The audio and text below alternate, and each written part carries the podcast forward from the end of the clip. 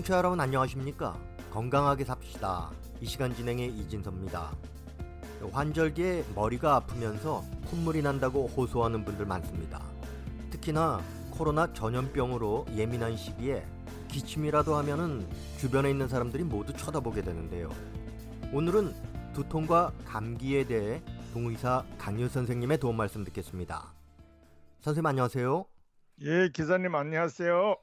네, 요즘 머리가 자주 아프다는 사람이 있는데요. 보통은 두통이라고 하지만 정확히 아픈 부위에 따라서 증상도 다르지 않겠습니까?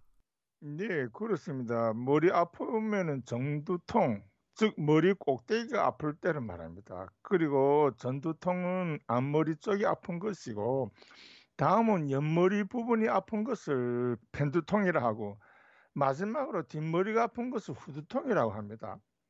머리가 아픈 것은 여러 가지 그 원인으로 발생하는데 감기로 오는 후두통증이 머리 통증에서 제일 많은 비중을 차지하고 그 다음은 베개를 잘못 빼고 자서 생기는 고든머리인데요.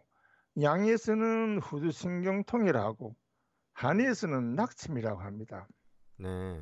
낙침은 밤에 잘 때 그 베개를 잘못 빼고 자서 발병하지만 그것만 아니고 면역이 떨어지거나 혹은 몹시 피곤한데 지금처럼 낮과 밤의 기온 차이가 많을 때 발병합니다.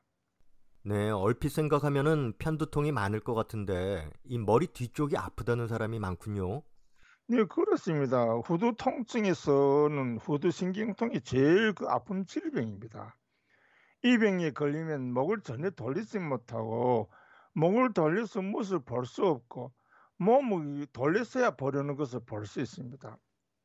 이때는 조금이라도 목을 움직이면 통증이 발생하면서 신음소리 낼 지경으로 아픕니다. 이렇게 고든머리일 때는 침요법이 첫 번째고 두 번째는 목에 뜨거운 수건으로 찜질해야 합니다. 마사지는 아플 때는 할 수 없고 부항을 목과 어깨 쪽에 붙이고 사열해야 합니다. 그리고 진통제를 내복하고 3, 4일간 몸을 움직이지 말고 푹 쉬어야 합니다. 아픔을 참고 자꾸 움직이면 통증이 더 심해지고 잘 낫지도 않습니다. 그런데 이런 후두 신경통은 보통 자고 일어나면 오는 건가요? 네, 단순히 그 베개를 잘못 펴서 생긴 것이 아니라 목을 베개에 잘못 놓고 여러 시간 자면서 신경이 수축돼서 생기게 됩니다. 우리가 손과 발을 한 방에 오래 유지하고 있으면 발에 쥐가 나거나 손발이 저린 것처럼 이것은 신경이 위축되어 생기는 증상입니다. 네. 뒷머리로는 그 전신 신경이 내려갑니다. 사람은 자면서도 태질하고 또 몸을 자주 뒤척거립니다. 이것은 몸이 한 곳에 오랫동안 누워 있으면 신경들이 눌리기 때문에 몸에서 자율적으로 태질하는 현상이 일어나는 것입니다. 후두신경통은 목을 한 곳에 고정하고 여러 시간 잠을 자는 것과 함께 방한 공기까지 차면 목이 신경이 수축되어 고든목이 됩니다. 때문에 잠을 잘 때에도 그 덥다고 문을 열어놓고 문가에서 자면 새벽 공기에 의해서 고든목이 그 발병할 수 있다는 것을 알고 조심해야 합니다. 그리고 빨리 치료하려고 마사지나 도수 치료를 하면 통증이 더 심해집니다. 몸에서 땀이 날 정도로 방한 온도를 높이고 앞에서 말한 것처럼 침치료와 부항요법을 하여 사열 치료하면서 충분하게 휴식해야 빨리 회복될 수 있습니다. 선생님, 그런데 그 도수 치료라는 것이 어떤 건가요? 도수 치료라는 것은 이 뼈와 뼈 관절이 뒤틀렸을 때 그거 제자리에 돌려놓는다고 이렇게 관절을 탈아서였습니다. 그러면 관절 탈면 뚝 하는 소리 나세요. 이런 게인데 목이 고든 목이 되는데 이렇게 아픈 목 도수 치료한다고 다치기만 하면 더 아프죠. 그리고 보통 하는 말이 이 감기는 뒷머리를 통해서 들어온다고 하는 말이 있지 않습니까? 예, 그렇습니다. 감기에 걸리는 것에는 여러 가지 원인이 있지만 고온으로 해서 생기는 열성 감기, 또 그리고 찬 냉기로 해서 생기는 한냉 감기, 그리고 바람에 의해서 생기는 풍란, 풍온 감기, 습으로 해서 생기는 습성 감기 등이 있습니다. 이렇게 다양하게 발병하는데 그 중에서도 제일 많이 발병하는 감기는 풍한 감기입니다. 이런 감기는 거의 뒷머리에 있는 풍지혈에 산화기가 침입해서 발병합니다. 지금처럼 낮과 밤 기온이 차이가 커질 때면 감기에 걸리지 않도록 조심해야 합니다. 네, 선생님이 조금 더 자세히 설명을 해주시겠습니까? 네, 풍한 감기는 뒷머리로 해서 들어온다고 하였습니다. 뒷머리는 풍질한 침혈이 있는데요. 이곳은 바람이 모이는 곳이란 뜻인데 뒷머리, 뒷목이 찬 것에 노출되면 감기에 걸리게 됩니다. 풍한 감기에 걸리면 뒷잔등이 찬물을 끼얹는 듯하고 풍이 호흡길이 침범하면 열이 나고 기침하는 증상이 동반하게 됩니다. 지금 코로나에 감염됐을 때 나타난 첫 증상과 유사하기 때문에 진단이 혼선되기 쉬우니 특별하게 풍한 감기를 관리를 잘해야 합니다. 네, 그러면 감기 증상을 느낄 때 집에서 할 수 있는 민간 요법은 어떤 것이 있을까요? 네, 북한에는 풍한 감기에 잘 치료되는 한약과 그 한약 처방과 한약재들이 많습니다.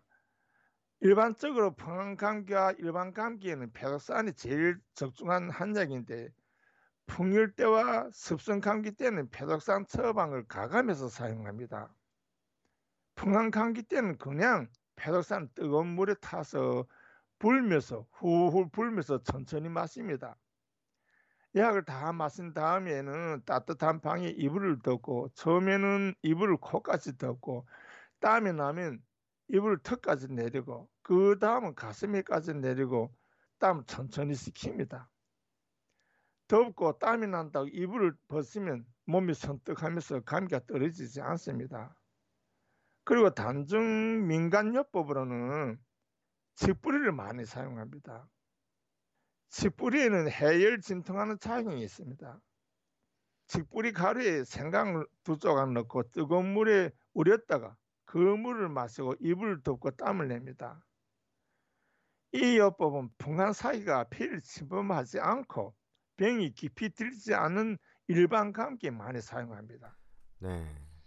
민간에서는 그리고 감기 초기에는 생강초도 많이 사용하고 또 팥뿌리를 달여서 그 물을 마시는데 팥뿌리에는 매운 성분도 있고 조금 단 성분도 있는데 땀을 내고 한기를 몰아내는 작용을 합니다. 말씀을 들어보면은 이 감기에 사용하는 민간요법은 거의 모두 약을 먹고 땀을 내라고 하는데요. 이 땀을 내는 것이 병 치료하는데 어떤 역할을 하는 겁니까?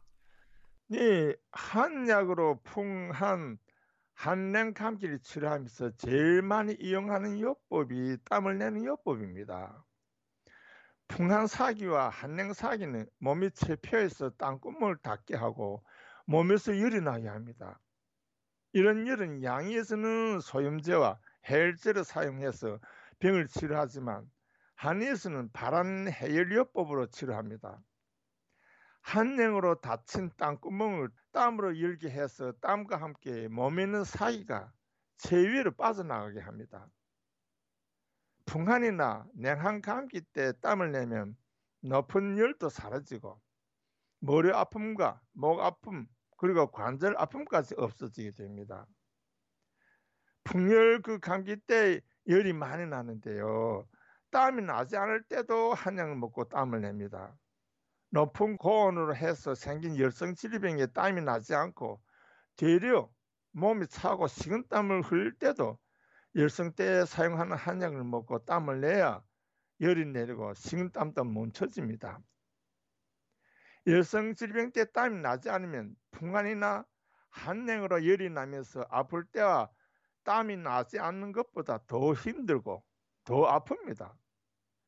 열은 땀과 함께 밖으로 나가지 못하면 병세가 더 심해지고 전신에서 아픔이 나타나고 뒷머리가 심하게 아픕니다.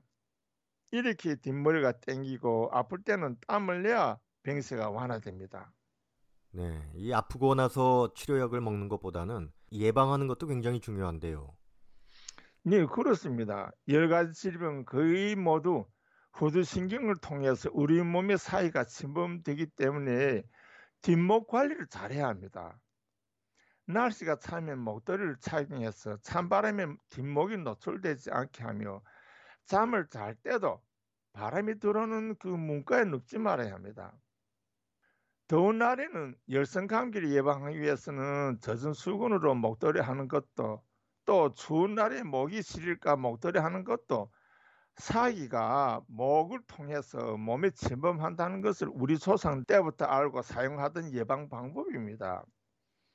이번 환절기에는 한 사람도 후두통으로 오는 여러 가지 질병에 걸리지 않기를 제3 당부드립니다. 네, 선생님 오늘 말씀 감사합니다. 예, 감사합니다. 여러분, 안녕히 계십시오. 건강하게 삽시다. 오늘은 각종 두통과 감기 예방에 대해서 전해드렸습니다. 지금까지 도움 말씀에는 동의사 강유 선생님, 진행에는 저 이진섭입니다. 고맙습니다.